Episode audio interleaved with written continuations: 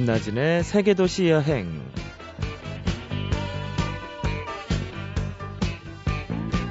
안녕하세요. 김나진입니다. 어, 무슨 일이 있어도 올해 이것만큼은 꼭 해야지 이렇게 벼르고 계신 일 있으신가요? 어, 사람들이 새해 소망으로 꼽은 것 중에 여행이 다섯 손가락 안에 들었다고 합니다. 우리는 왜 그렇게 여행을 가고 싶어 하는 걸까요? 음, 일단은 일상에서 벗어나고 싶고, 또 여기가 아닌 저기에 대한 갈망이 크기 때문이겠죠.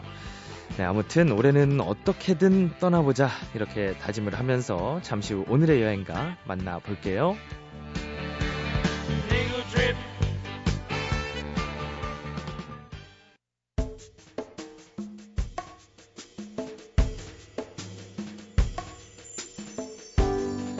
네, 아르헨티나의 작가 마누엘 푸이그가 쓴 거미 여인의 키스를 읽고 어, 또 직접 부에노스아이레스로 가서 직접 보고 듣고 느끼는 여행 학교가 있다고 합니다. 로드 스콜라의 대표 교사 김연아 씨를 오늘 모셔봤어요. 안녕하세요. 안녕하세요. 네. 어, 이름이 좀 특이한데요. 로드 스콜라 이 두 개가 합쳐진 건가요? 네. 어, 어떤 뜻인 거예요? 아, road는 영어, 네. 예, 길이라는 뜻이고요. 네. schola는 라틴어로 학교라는 뜻이라고 합니다. 그래서 저희가 길하고 학교를 합쳐서 어, 로드 스콜라라는 이름이 되었습니다. 아, 길 더하기 학교. 네. 아, 로드 스콜라. 그러면 이곳은 무슨 학교예요? 길 학교? 길을 배우는 학교인가요? 음, 저희 학교는 여행 학교고요. 네. 어, 길 위에서 배우고 놀고 연대하는 학교라고 생각하시면 될 것 같아요. 오, 좋다. 여행 학교. 사실 이런 학교가 있으면 얼마나 제가 공부를 열심히 했을까요? 다른 사람들도 여행을 하면서 와, 좀 신기하네요. 그러니까 학생들이 그야말로 와서 하는 일이 여행인 건가요? 네. 그 많은 사람들이 이제 로드스콜라가 여행학교다 하면 네. 음, 오해를 하시는 것 중에 하나가 아, 이 학교는 들어가면 여행만 하나 보다 그렇게 생각을 그러니까요. 하시는데 네, 제가 지금 그렇게 그쵸. 생각했어요. 어, 그렇지는 않고 저희가 이제 여행이라는 과정을 통해서 배우기는 하지만 음, 한 학기에 한 달 정도 여행을 하고 네. 여행을 전후로 해서 이제 여행을 가기 전에는 여행지에 대한 음, 공부를 하고 또 여행을 가고 여행을 다녀와서는 자기가 갔던 여행에 대해서 다양한 방식으로 해석을 해내면서 자기 작업들을 좀 해내는데요. 네. 그러니까 이 친구들 같은 경우 여행을 다녀와서 이제 영화도 만들고 책도 쓰고 음반도 만들고 하는 작업을 이제 한 학기에 그 과정으로 거쳐가게 됩니다. 와, 멋있네요. 음. 아, 참, 이런 학교를 제가 다녔어야 되는데, 와, 참, 일단 어린 나이에서부터 그렇게 시작을 하면 정말 얼마나 세상에 많은 것들을 보고 배우겠어요. 어, 이게 언제부터 이렇게 이런 학교가 문을 연 거예요? 음, 저희 학교 2008년부터 문 열었고요. 이제 올해 5기 신입생이 들어옵니다. 아, 그 신입생이라고 하니까 왠지 들어가기 어려운 건 아닌가 이런 생각도 드는데, 뭐 지원할 수 있는 그런 특별한 자격 요건이라든가 이런 게 있어요? 예, 저희가 15세에서 22세 사이의 청소년들이면 누구나 지원이 가능하고요. 네. 어, 그렇지만 저희가 이제 모든 친구들이 다 함께 할 수는 없기 때문에 그 약간의 전형 과정을 거치는데 네. 서류 면접하고 어, 상호 면접 시간을 가집니다. 네. 그래서 많은 분들이 그런 면접에서 제일 중요한 건 뭐냐라고 물어보시는데 제일 중요하게 보는 거는 아, 나는 여행을 좋아하는가 네. 그리고 그 여행이라는 과정을 통해서 배우고자 하는가 하는 자기 의지가 좀 있으면은 음. 훨씬 저희랑 같이 여행하기가 좋은 것 같아요. 네. 그래서 이제 그런 생각을 가진 15세에서 22세 사이의 청소년들이 함께 모여서 공부하는 학교라고 생각하시면 됩니다. 네, 나이는 만 나이인가요? 아니요, 그냥 아, 한국 나이요. 우리 네. 나이로 15세에서 22세. 와, 그렇구나. 그러니까 이제 뭐 부모님이 떠밀어서 야, 너 이런 데 한번 가봐. 이게 아니라 본인이 직접 얼마나 여행에 대한 열망이 있느냐. 이런 게 좀 중요하다는 말씀이시네요. 그렇죠. 많은 부모님들은 사실 본인들이 이 여행 학교를 굉장히 좋아하세요. 네. 왜냐하면 어, 방금 말씀하신 대로 야 내가 그 나이 때 이런 학교가 있었으면 네. 정말 공부를 잘했겠다 이런 말씀들을 그러니까요. 하시기 때문에 네. 어, 아이들도 당연히 그럴 거라고 생각을 하시는데 사실 여행이라는 게 그렇게 머릿속에 있는 로망하고 실제 여행을 하는 거랑 굉장히 달라서 사실은 실제로 여행을 하다 보면 굉장히 지치고 힘들 때도 많고, 네. 어, 그리고 이제 함께 여행한 사람들과의 갈등 관계도 생겨나고 이러기 때문에 요것들을 잘 들여다보면서 그럼에도 불구하고 이런 재미난 과정을 거쳐서 나는 여행을 해보고 싶다라는 생각이 좀 있으면 좋죠. 같이 어, 공부하기에. 네. 사실 뭐 요즘 학생들이 워낙 적극적이긴 한데 여기에 찾아오는 학생들은 더욱더 그럴 것 같아요. 주로 이제 지원을 해서 함께 하시는 학생들은 어떤 학생들이 있나요? 음, 다양한데요. 네. 그 뭐 일반 학교 다니다가 아, 이 공부가 나랑 맞나 안 맞나 고민하다가 여행학교 오는 친구들도 있고 그 대한중학교를 다니다가 오는 친구들도 있고 그 홈스쿨러도 있고 그리고 대학교를 다니다가 아, 이 길은 나의 길이 아닌가 봐 라고 생각하시는 이제 분들 대학생들도 있어요. 네. 어. 와, 정말 그렇게 다양한 친구들이 오면 그야말로 교실에서만 배울 수 없는 이제 나와는 다른 친구들을 보면서 서로 느끼는 것도 굉장히 많을 것 같다는 생각이 들어요. 그 수업 짜기 뭐 이렇게 커리큘럼 만들기 이런 것도 좀 힘드실 것 같은데 수업이 어떻게 진행이 돼요? 네, 저희 같은 경우는 이제 여행을 하는 사람, 그러니까 여행자들은 어쩌면은 이제 결국은 스토리텔러들이 아닐까라는 생각을 갖고 있거든요. 네. 그래서 이곳의 이야기를 저곳에 전하는 사람, 또 저곳의 이야기를 이곳으로 가져와서 전하는 사람이라 이 이제 여행자들이라고 생각을 하기 때문에 그런 스토리텔러가 될 수 있는 공부들을 좀 기반으로 하고요. 일단은 저희가 여행학교이기 때문에 외국어가 되게 중요해요. 네. 그래서 영 어를 기본으로 해서 뭐 예를 들어 가지고 2학기 때 뭐 우즈베키스탄을 간다. 그럼 우즈베거나 아니면 중국어 뭐 이 정도를 배우겠죠. 그래서 외국어 수업이 굉장히 중요하고 또 글쓰기가 모든 스토리를 만드는 데 기본이 되기 때문에 글쓰기 굉장히 중요한 수업으로 생각하고 있고요. 네. 인문학 적인 배경과 지식들 중요하고 그리고 이제 악기, 춤, 영상 디자인 음, 이런 식으로 어, 전체적인 시간표들이 짜여지고 있습니다. 네. 어, 이렇게 공부를 하면 정말 즐겁게 할 수 있겠다 이런 생각이 드는데, 음, 또 이제 반대로 또 생각을 한번 해보면, 이제 일반 학생들하고 친구들하고와의 또 다른 점이 많기 때문에, 이 로드스콜라라는 학교를 졸업한 학생들은 과연, 어, 어떤 진로를 선택해서 나중에 나가게 될까 이것도 궁금해지거든요. 의외로 대학을 선택하는 친구들이 한 절반은 되는 것 같아요. 음. 왜냐하면은 여행을 다니다 보면 처음에는 공부 뭐 이렇게 생각하다가 아, 이거 사람이 자기 인생에서 뭔가 남들하고 같이 이야기를 나누기 위해선 좀 배워야 되는구나라는 생각들을 하게 되는 것 같고, 그 대학을 선택하는 친구도 있고, 이제 여행사에서 일하는 친구들도 있고, 네. 그리고 또 이제 책이나 영화 작업을 가지고 쭉 자기 작업을 더 지속해서 하는 친구들이 있어요. 네. 그리고 유학을 가는 친구들도 있고요. 네. 어, 앞으로의 뭐 진로도 굉장히 다양하게 형성이 되네요.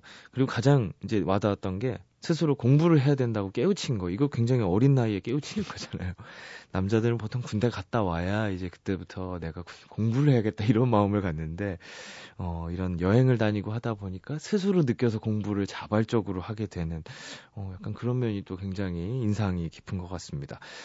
음, 근데 이렇게 다양한 진로로 학생들을 내 보내셔야 되고 또 이제 다양한 수업을 만드셔야 되는데 그러면 선생님들도 좀 이력이나 자격 이런 게 좀 독특할 것 같은데 어떠세요, 선생님들은? 네, 아무래도 교사들도 네. 그 여행을 다녀오신 분들이 많죠. 이곳저곳 여행을 다녀오신 분들이 많고, 어, 기본적으로. 어, 그리고 또, 어, 여행과 학습이 만나서, 여행과 공부가 만나서 청소년들이 성장할 수 있겠다라는 생각을 가지신 분들이 모인 것 같아요. 네. 네. 어, 어떻게 어떻게 해서 이렇게 이 결국 이 학교로 오게 되신 거예요? 음, 저 같은 경우는 이제 기본적으로 글을 쓰는 사람이고요.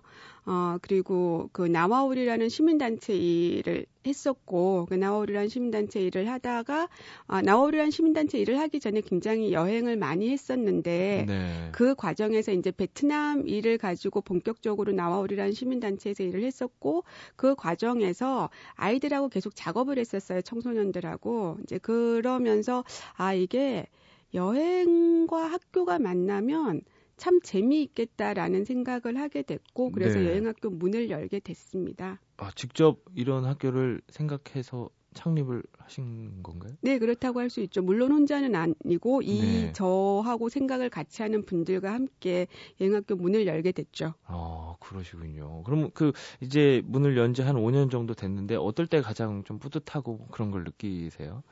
음, 이 친구들이 그 성장하는 모습을 볼 때라고 얘기를 하면 사람들은 되게 그 뭐라 진부한 대답이라고 생각을 하실 텐데요. 네. 어, 이거가 이제 예를 들어서 이런 거예요. 그러니까 여행을 다녀와서 글을 썼는데 이제 책을 출판하기 위해서 이제 아이들이 열심히 작업을 하고 글을 써왔는데 어느 날 이 친구가 제가 생각하는 것 이상을 넘어서는 이야기를 쏠 때가 있어요. 네. 그러면 어느 순간에 아 하고 정말 아 느낌표가 오면서 아 이 친구들이 정말 여행이라는 이 과정을 통해서 분명하게 성장하고 있구나라는 네. 생각을 할 때가 있는데 그럴 때가 좋죠. 음, 가장 기분 좋고 또 어떻게 보면 그런 순간에는 학생들이 선생님한테 배우는 거지만 선생님들도 이제 학생들을 통해서 정말 여러 가지를 배우고 그러겠어요. 어, 그럼요. 그러니까 교육이라는 거는 전면 절대적으로 이 일방적인 관계가 아니라 쌍방의 관계이기 때문에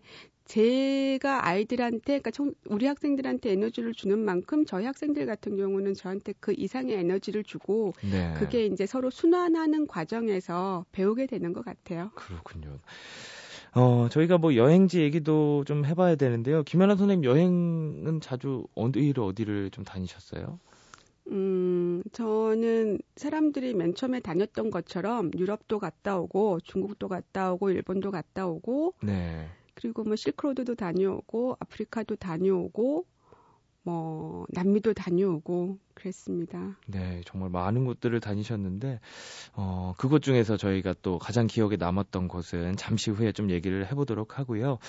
어, 항상 저희가 여행자의 추천곡 들어보고 있는데요. 오늘은 정말 특별한 음악을 한 곡 추천해 주신다고 들었어요. 그러니까 제가 생각을 하다가 아, 이 친구들이 길 위에서 만든 노래들을 좀 같이 들어보면 어떨까 해서 저희가 앨범을 이제 내, 냈거든요. 어, 학생들이 스스로 만든 앨범. 네, 그래서 오늘은 그 중에 한 곡을 좀 들어봤으면 좋겠다 해서 준비해 왔습니다. 네, 제목이 어떻게 되나요? 이 노래는 추추추라는 노래고요.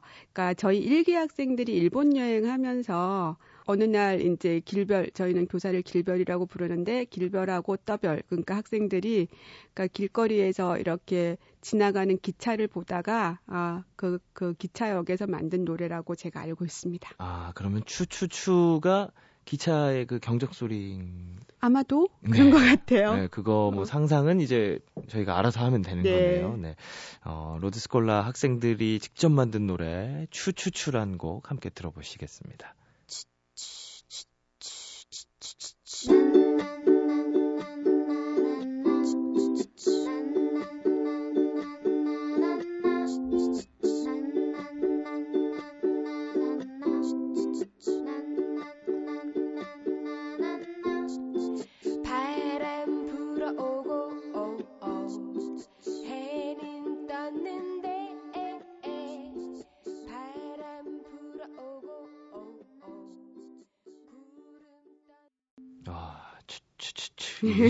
너, 아, 이 멜로디가 계속 이렇게 이제 귀에서 계속 감기는 것 같아요. 아, 근데 정말 대단하다는 생각이 들어요. 이것이 그러니까 여행을 하고 돌아와서 막 모여서 만든 게 아니라면서요. 그러니까 이게 이제 두 가지인데요. 그러니까 네. 이 노래는 현장에서 만든 거예요. 근데 이제 녹음을 하는 거는 저희가 4학기에는 여행을 가지 않고 수료 작업을 하는데 이 녹음을 하는 과정은 4학기 때 하는 거죠. 근데 네. 이 노래 같은 경우는 현장에서 일본에서 만들어서 이제 갖고 온 노래죠. 아, 음. 그러니까 그 당시의 느낌을 그냥 그대로 살려서 노래로 이렇게 표현을 한 거네요. 와, 이거 참 그 아까 수업 이제 뭐 커리큘럼 말씀해 주셨는데 그 안에 뭐 작곡이나 이런 것도 있는 건 아닌 거죠? 아니요, 저희가 우크렐레를 예. 배워요 수업 시간에 예, 예. 첫 학기 우크렐레를 배우고 근데 참 놀라운 거는 이게 청소년이기 때문에 그런가라는 생각은 드는데 어른들 같은 경우는 노래를 만드는 거를 되게 어려워하잖아요. 그렇죠, 사실 창작은. 우크렐레 코드를 배우는데도 오래 걸리는데 이 친구들 같은 경우는 한 달 정도 우크렐레를 배우면 굉장히 잘 치고 네. 그리고 이제 그때부터는 계속 띵까띵까 하면서 그 여행길에서 계속 우크렐레를 치고 뭐 이런 노래 저런 노래 노래를 만들어요. 그래서 저도 그거 보면서 참 신기하고 재밌다라고 생각해요. 네, 아, 아무래도 이제 어른들의 이제 닫혀 있는 생각이 아니라 아이들의 그 무궁무진한 이제 상상력 때문에 이런 노래가 나오는 게 아닌가 좀 이런 생각이 듭니다. 깜짝 놀랐어요. 추추추. 네, 이 로드 스콜라 학생들이 만들었던 멋진 노래였습니다. 자, 오늘 이 로드 스콜라의 대표 교사 김연아 씨와 함께하고 있는데요. 어, 김연아 씨의 여행 얘기를 좀 들어봐야 될 것 같습니다. 아까 잠깐 여행 어디 어디 다니셨다, 뭐 여러 군데를 다니셨다고 저한테 말씀을 해주셨는데요. 어, 그 중에 좀 가장 기억나는 곳이 있다면 어느 곳을 좀 추천해 주시고 싶으세요? 그 사실은 모든 여행지는 다 공평하게 좋았던 것 같아요. 네. 근데 굳이 한 군데를 꼽으시라면은 저는 그 살아가면서 혹시 시간이 나신다면 혹시 시간을 내셔서 아프리카는 한 번 정도 다녀오면 어떨까라는 생각을 해봅니다. 네, 너무 아프리카. 뭔가? 어, 좀 멀긴 멀죠. 근데 어, 이제 아프리카 하면 사실 처음 여행지로 도전하기는 좀 이제 어렵지만 이렇게 여행을 많이 다니면서 어, 이제 마지막에는 한 번쯤 꼭 가보고 싶은 여행지인데 그곳의 매력은 음. 어떤 게 있었나요? 그 아프리카는 이제 어, 사람들도 너무 좋고요. 네. 사람들 기본적으로 이제 그 까만 사람들이 가진 어떤 생명력 같은 것들이 정말 그게 뭐 이렇게 머릿속으로 뭐 문장으로 생명력 이름 잘 모르는데 실제로 가서 이렇게 사람들하고 만나보면 아, 인류가 왜 아프리카에서 처음으로 출연했을까라는 생각이 들기도 하고 네. 그리고 저 같은 경우는 이제 굉장히 좋았던 게 그 세렝게티 평원 이나 어, 응고롱고로 평원은 정말로 그러니까 제가 아무리 말로 설명을 한다 한들 그게 잘 표현이 안 될 것 같아요. 네. 그리고 여행 가기 전에 그 제가 제일 좋아하는 한때 프로그램이 동물의 왕국에서 열심히 봤었는데 머릿속에 아 저게 세렝게티구나라고 생각했었는데 막상 가서 보니까 아 그 평원이라는 거는 사실은 이렇게 그냥 입을 다물게 하는 네. 그러니까 그런 거가 있었던 것 같아요. 그러니까 그 방대한 평원에 이제 인간의 조형물이나 인간의 소리가 없는 그러니까 인간의 소리라고 하는 거 우리가 만들어낸 굉장히 다양한 뭐 네.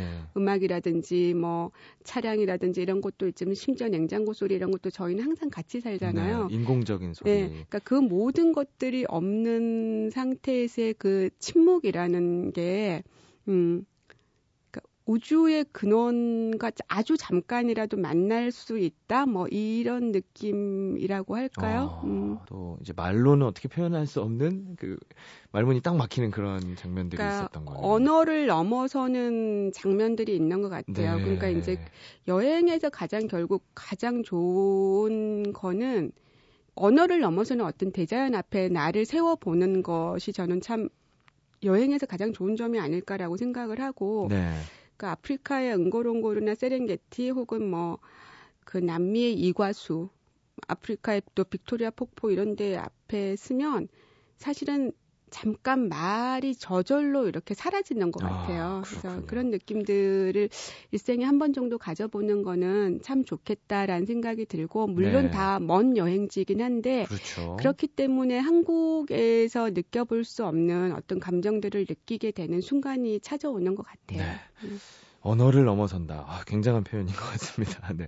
어, 그러면 그쪽 아프리카의 어, 일정과 루트를 좀 추천해 주시면 좋겠어요. 며칠 일정으로 어떻게 어떻게 가면 좋겠다 이런 거 하나만 추천을 해 주세요.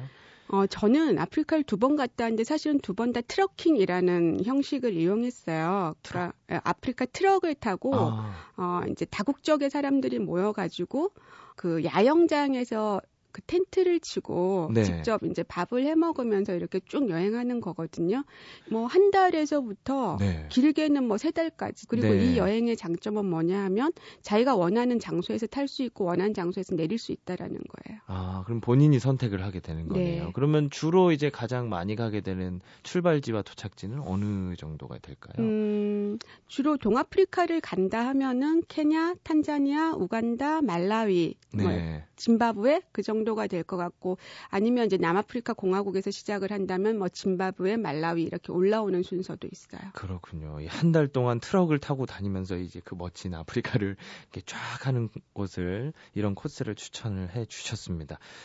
어, 아까 언어를 넘어선다는 말씀해 주셨는데요. 정말 이런 트럭 타고 그런 광활한 곳을 가면 정말 말문이 막히고 이 어떤 언어도 필요 없을 것 같고 저희 맨날 가지고 다니는 뭐 휴대전화나 이런 것도 필요 없을 것 같고 참 멋진 여행이 되지 않을까 이런 생각이 듭니다.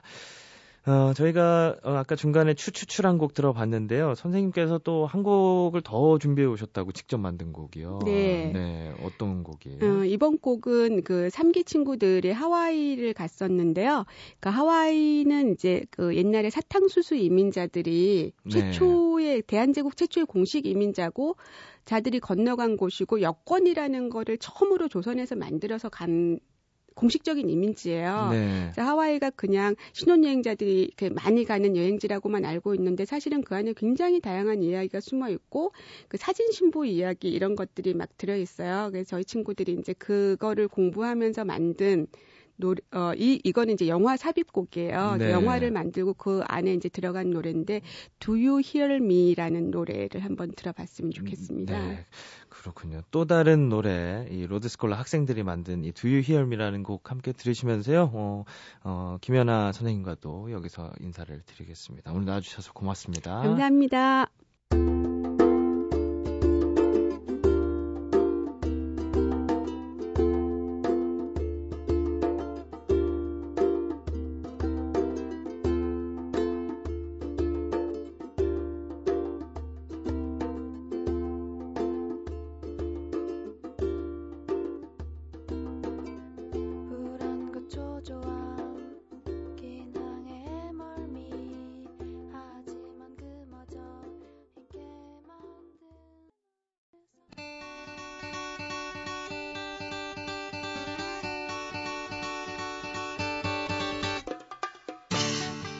네, 해가 바뀌었어도 이 작년 12월과 다를 게 없는 건 어, 여전히 추운 겨울이라는 겁니다.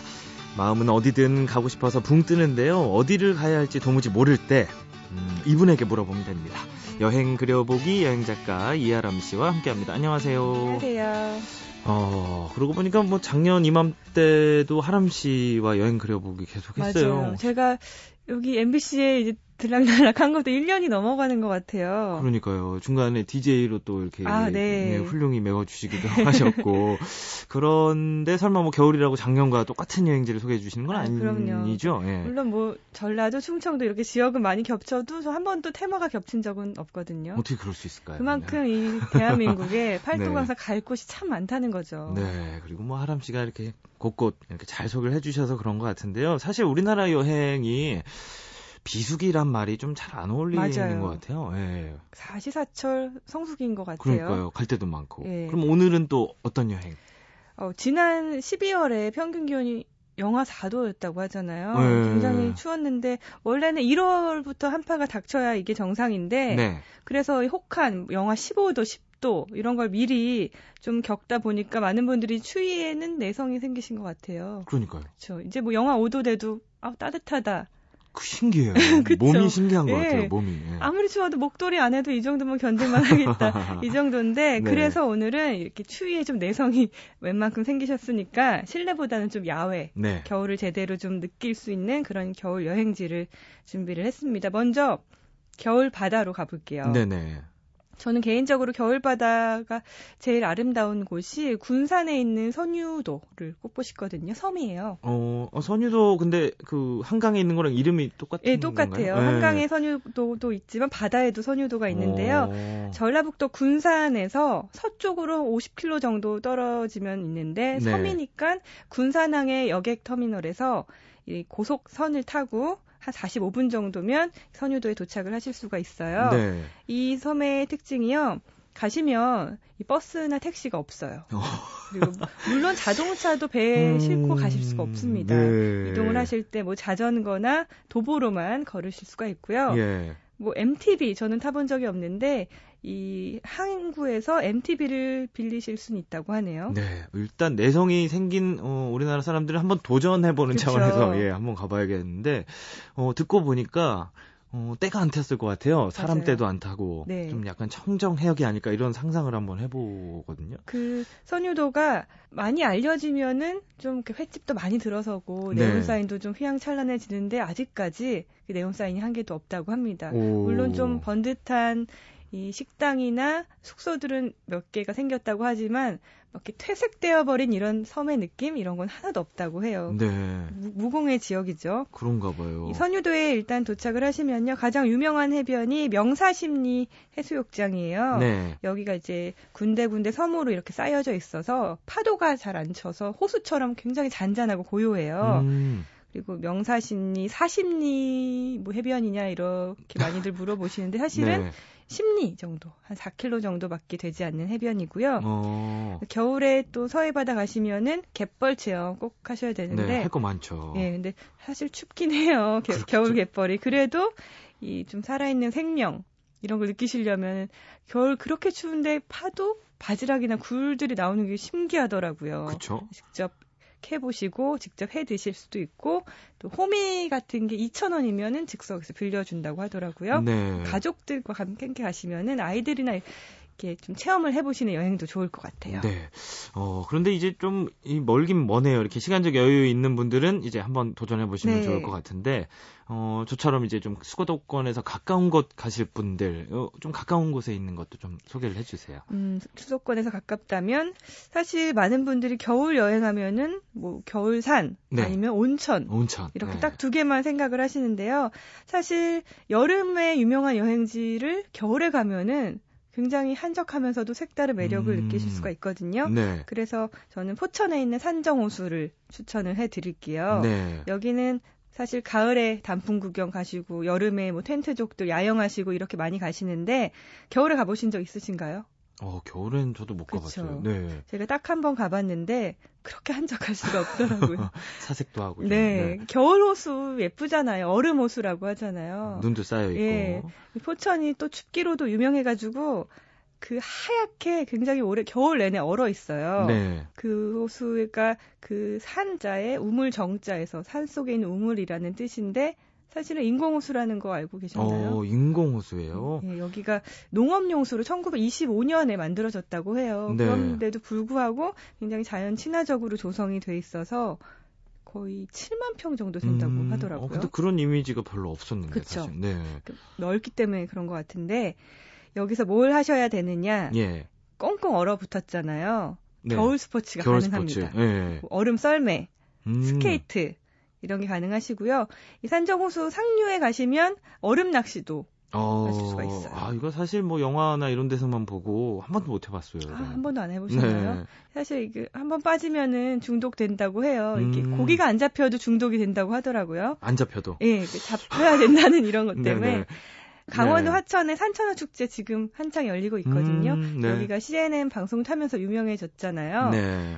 올해는 이 소문 듣고 외국인들 굉장히 많이 찾아왔다고 하더라고요. 아, 보는 재미도 있겠네요. 네, 좀. 27일까지 열리니까 산천어 축제도 좀 놓치지 않으셨으면 좋겠네요. 네, 아, 이거 추워도 이렇게 갈 곳이 많이 있습니다. 너무 움츠러 만 들지 마시고 한번 야외 활동 적극적으로 해보시면 좋을 네. 것 같아요. 자, 오늘도 이하람 씨와 함께 했어요. 나와주셔서 고맙습니다. 고맙습니다. 네, 나침반 보는 법을 배우던 초등학교 때인데요. 내가 있는 곳이 동서남북의 어느 쪽인지 궁금해서 이 어딜 가나 나침반을 들고 다닌 적이 기억나는 것 같아요. 어떠신가요? 가고자 하는 대로 맞게 가고 계신가요? 네, 지금까지 저는 세계도시 여행 김나진이었습니다.